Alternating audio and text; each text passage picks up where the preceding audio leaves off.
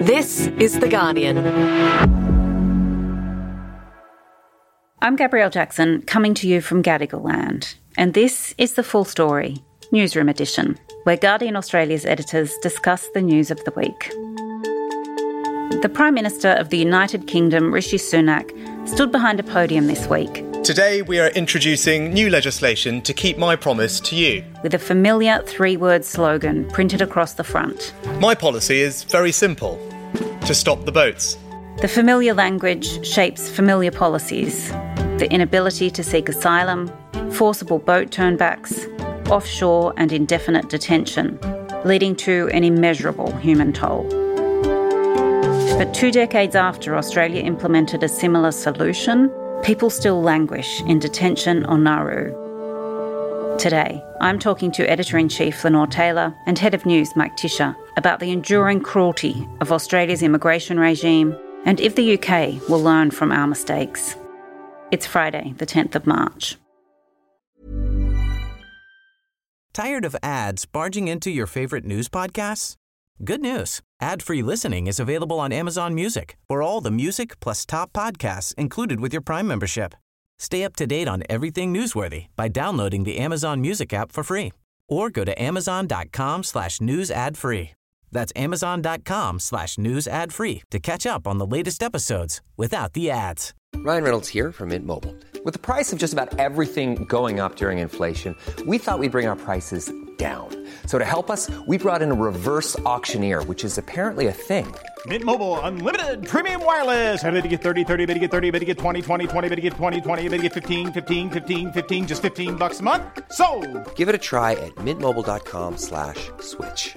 $45 upfront for three months plus taxes and fees. Promo rate for new customers for limited time. Unlimited more than 40 gigabytes per month. Slows. Full terms at mintmobile.com.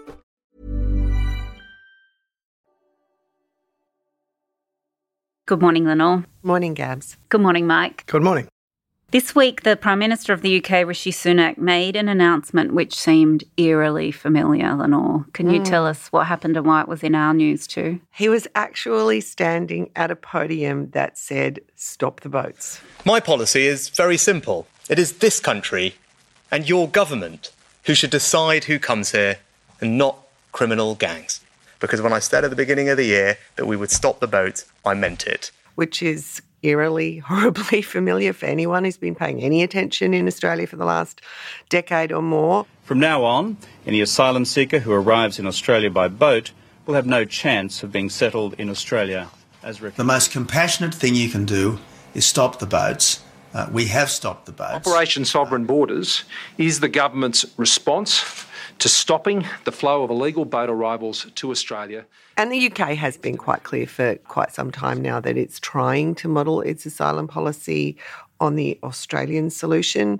And the driving forces are similar to what was happening here. You know, they've got an increasing number of people arriving by boat across the English Channel and then seeking asylum. I think it was 45,000 in 2022, and that number is going up. Although I did see the Home Secretary making wild claims that it might be 100 million. I don't know where she got that from. Anyway, so Sunak is announcing a new bill provisionally called the Illegal Migration Bill. Sounds familiar. That would require the Home Secretary to remove, as soon as reasonably practicable, to Rwanda or a safe third country anybody arriving in the UK by boat and seeking asylum, and those who arrive would be prevented from ever claiming asylum in the UK. So great. That's the Australian solution exported to the UK. Congratulations, us. Uh, Will it work, Mike? Well, I think that's one question. And another question is whether the point of this is really to try to put in place a system that will, quotes and quotes, work, or actually whether they're just trying to set up an argument for the U- next UK election. Um, Where have we heard that yeah, before? to position themselves on asylum arrivals, which obviously are a serious and genuine problem. Will it work? Well, it clearly seems to breach international law, as even the Home Secretary sort of acknowledged. She would not confirm that it would not breach the European Convention on Human Rights, to which Britain is a signatory. And then there's also the question of the uh, International Refugees Convention, which Britain is also a signatory.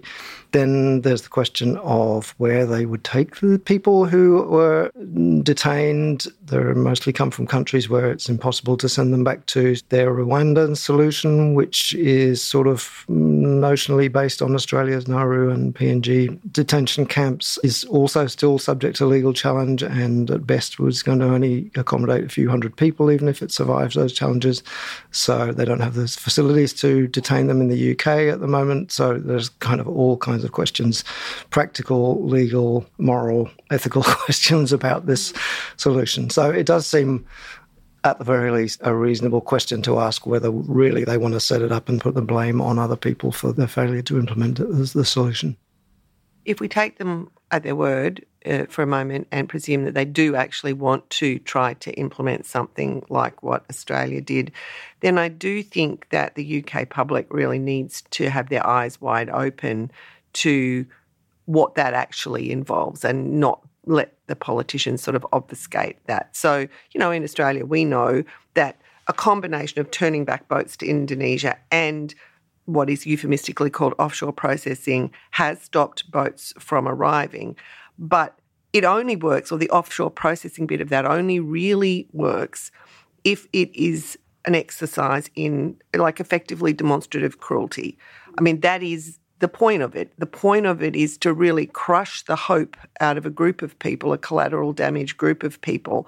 And by doing that, demonstrate to anybody else who might be thinking of coming that it is a hopeless undertaking.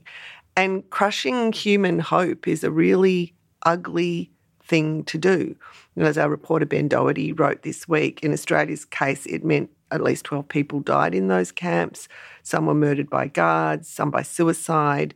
Psychiatrists sent there said that they were inherently toxic, akin to torture. The United Nations say they violate the Convention Against Torture. They're incredibly expensive. Just this last iteration has cost us $10 billion. But I just really think when politicians talk about it, it's all, they make it sound like an orderly, well, we'll just send them to Rwanda slash Nauru for processing, like that's a quick and easy and orderly system. Whereas if you really mean to do that, if you really mean to use that as a demonstration that people shouldn't come, then it is by design, it has to be by design, cruel and hope crushing. That is the point of it. And I don't think the British debate should be allowed to kind of sugarcoat that. Mm. One of the things that happened in Australia is they tried to make the camps on Nauru and Papua New Guinea incredibly secretive. Mm. How hard was it to get journalists into those camps to report on the conditions? And will they be able to maintain that level of secrecy in Britain? Presumably, if they're in Rwanda, it's not a closed country, it would be possible to go there, but it's not as easy to seal off as Nauru is, to which journalists are still not, you know, legally allowed to go to by the Nauruan government to look at conditions there. But as Lenore says, the stories of poor treatment are the stories they do want to get out there in but a way. so long as you can't put a human face, a name, because then they become harder to justify. Mm. Yeah. I just think in the in the UK case, there is no, even on its own terms, there is no there's no There's no place that mm. is equivalent to Nauru and, and Manus Island where they could plausibly suggest they're going to put uh, anything like the number of people they're talking about. But they are sort of doing that obfuscation. There was that piece that our former Foreign Minister Alexander Downer wrote, it was in the Daily Mail this week, where he described the Rwanda solution as being a safe holding zone where would be migrants can live while their applications are processed. Like, now, I mean, if it was a conveyor belt where the people come across the channel in a boat and then they get shipped to Rwanda for six months and then they go quickly and easily to, you know, a safe third country country, that would not be a deterrent. These people are, by definition, absolutely desperate to create a life. They are running away from bombs. They're running away from, you know, the Taliban wanting to kill them or to deny any rights for their wives and their, their daughters. So, you know, they could stick out six months in Rwanda. It isn't a safe holding zone while applications are processed. There is quite literally nowhere for these people to go. And then he says, of course, a humane, well organised system must exist for refugees fleeing war zones or others seeking asylum. Like he knows that doesn't exist. There's like 100 million forcibly displaced people in the world, there's like 32 million refugees. This is just nonsense. And he's also doing the dehumanizing thing, which is what we saw here as well. He says, we simply cannot continue to allow illegal migration to be masterminded by these gangs. So they always concentrate on the people smugglers who are doing illegal things and deserve to be prosecuted. With all the consequent damage to our education system, our housing, our economy, and our crime level. So, like, slick segue there from the people smugglers to unjustifiable claims about the asylum seekers who are somehow coming for our housing and our economy, which, to Mike's point about the political potency of this, in a time like this, with economic uncertainty and, and unemployment and cost of living as they are in the UK, is a quite potent political argument to make. And we know that, as Lenore said, it doesn't happen fast, especially when they've got no place to go. How long have people been on Nauru for now, Mike? Uh, well, no one's been sent there since 2014. Anyone who's still there, and there's still about 150 people there, they've all been there since uh, 10 years or more than 10 years. But if Mike's theory is right, and this is a setting something up ahead of the election, then that is reminiscent of Australia as well, right? Because, you know, in 2001, John Howard was in terrible political trouble. And then the Tampa came and the Children Overboard incident happened and all that history that we know so well. And it really pursuing this argument as a political argument against a Labor Party that has a real constituency that demands more consideration of the humanitarian concerns is a really potent or can be a really potent political wedge for a Conservative party, particularly one on the ropes, which Rishi Sunak undoubtedly is, according to the polls. There are serious questions for the left here as well. I think it's fair to say, even in Australia, in the past 20 years, they have not really succeeded in coming up with a, a policy on refugees that is both popular, acceptable in public opinion, and practical. much more practical and offers a much more humane solution than the one that the coalition have pursued. There are some signs you might call green shoots, but there are still people on Nauru and PNG who the Labor Party has not found a solution. Uh, you know, has not found a, a way to get them off and deal with in a, in a humane and practical way. And the same goes for the for the Labor Party in, in the UK. Feels like they have to come up with something much more imaginative. It's all very well saying this is against international law. We believe in international law. Of course, that's true, but there has to be more after that because if you just leave it like that, then you're just left with boats crossing the ocean, and that is not objectively in itself a good thing either. I mean, Labor here is obviously just hoping that the status quo holds, that the former government, through the cruelty of offshore processing of the former government and Labor before them, and the turning back of boats to Indonesia means that the boats aren't coming. So the, the problem is not on our shores anymore. There's problem is sitting there in Indonesian refugee camps and sitting there in the refugee camps around the world. And then we can have the sort of orderly migration program that everybody seems to want to have, which basically means orderly as coming in our front door, not orderly as in displaced persons around the world. And I think Labor here just wants to kind of keep that equilibrium, if you like, and not restart the problem and have to deal with it all over again. But Labor in the UK hasn't got that luxury. There's a couple of examples from Europe that sort of show how things might be done somewhat better. For the first one was um, was in 2015 when Angela Merkel decided to accept many of the Syrian refugees who were coming into Europe at that time. And then more recently with refugees from Ukraine, where governments, not including Britain's, have accepted many thousands of Ukrainian refugees. They've made it possible for families to host them in sort of informal and more formal programs. And that sort of speaks to the way that a government can, if it adopts a different kind of rhetoric and puts in place actual programs to help refugees settle and encourages citizens to play a part in that and also to distribute them fairly around the country, then there are ways in which that question can be dealt with more successfully. You could also say, and fairly, that there's probably a different public attitude towards Ukrainians because they're from Europe, they're white, it feels less alien to some people than the people from the Middle East and Afghanistan who are predominantly the ones coming by boats. That's certainly true.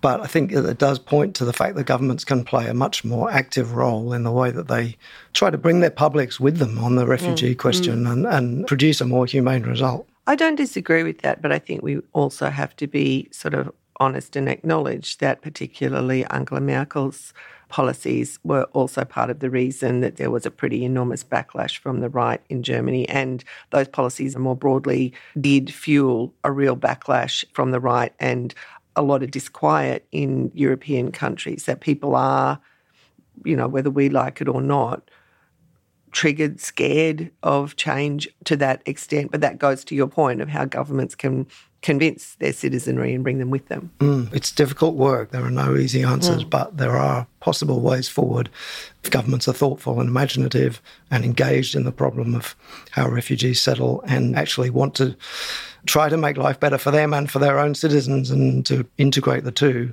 which clearly the British government currently is not the approach they're taking. Where does this end? Because just picking up on your point, Lenore, about the point of this being cruelty, you know, I, I was thinking our whole international system of human rights is based on the idea that a human life can never be used as a means to an end. Does this just upend that whole? Yes, yes, it does. That's the point. The point of offshore processing is to demonstrate to other people that should they take a particular course of action, they will have a cruel and dehumanising experience. That's the whole point of it, yes. And is this going to be Australia's legacy to the world? I hope not its only one.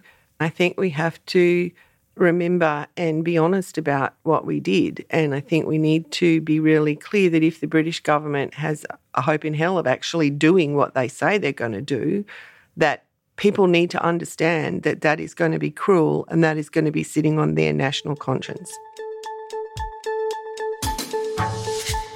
Next, who blew up the Nord Stream pipeline and who is behind your online degree?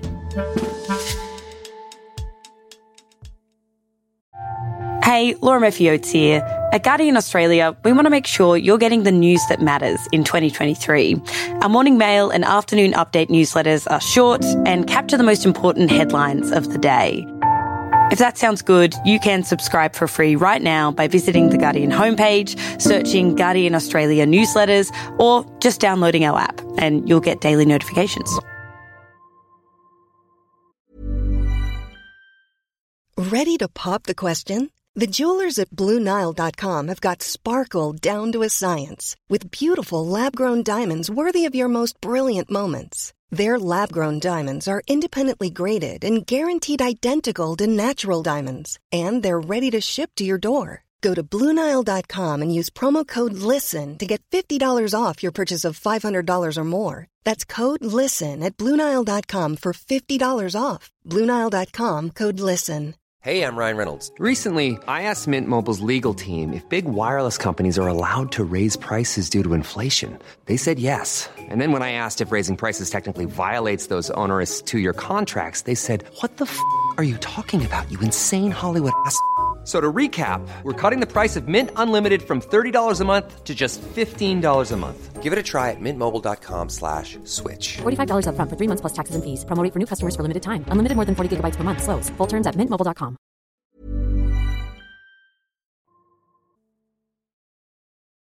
Now we come to what we can't get out of our head. Lenore, what is it for you this week? Uh, this week we did, uh, by we I mean Ben Smee and Anne Davies, did this really interesting series on white label university courses. So they're basically courses where students are paying thousands of dollars for online courses that they think are being run by prestigious universities, but actually they're kind of like old courses that have been outsourced to for profit companies and they're not really still run by the uni at all. So there's real questions about oversight, about whether they're up to date.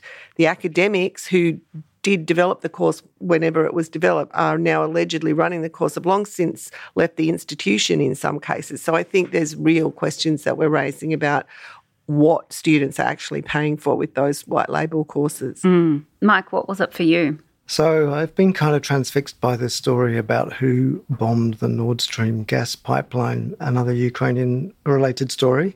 This week, the New York Times and the German newspaper Die Zeit reported that a saboteur group had blown up the pipeline, and there are further investigations about five men and a woman who allegedly rented a yacht using false passports I know it's certainly not by any means a light, laughing matter what happened, but it does have the, all the elements of a kind of John intriguing, would yeah, like a, yeah. a sort of a sort of mystery about who did what and why, because the Ukrainian government has denied that they had anything to do with it. It's allegedly a pro-Ukrainian group that did it, but then there are also other claims that actually Russia had something to do with it. There are no obvious motives for either of them to have done it, eh, or at least that But needs some somebody needs some it. unpacking. Uh, so yeah, I'm eagerly awaiting more details on that. Well, thank you very much for joining us today. Thanks. Thanks, Lenore. Thank you, Gabs. Thanks so much for listening. Don't forget to hit subscribe wherever you're listening or leave us a rating or review if you can. Please read Ben Doherty's piece in The Guardian Australia from this week. We'll put a link to it in our show notes. This episode was produced by Miles Herbert and Camilla Hannan. The executive producer is me, Gabrielle Jackson. I hope you have a great weekend. We'll see you on Monday.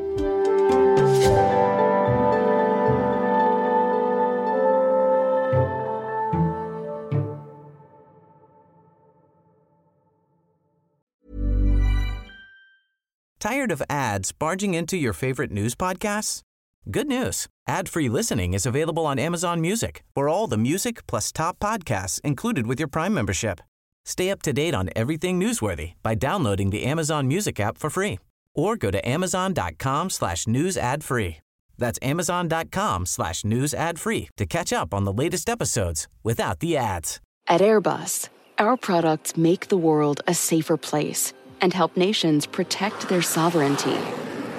Whether it's air ambulance services at home or evacuations overseas, our technology protects citizens, safeguards security, and aids responses to crises. At Airbus, we're pioneering sustainable aerospace for a safe and united world. Learn more at airbus.com.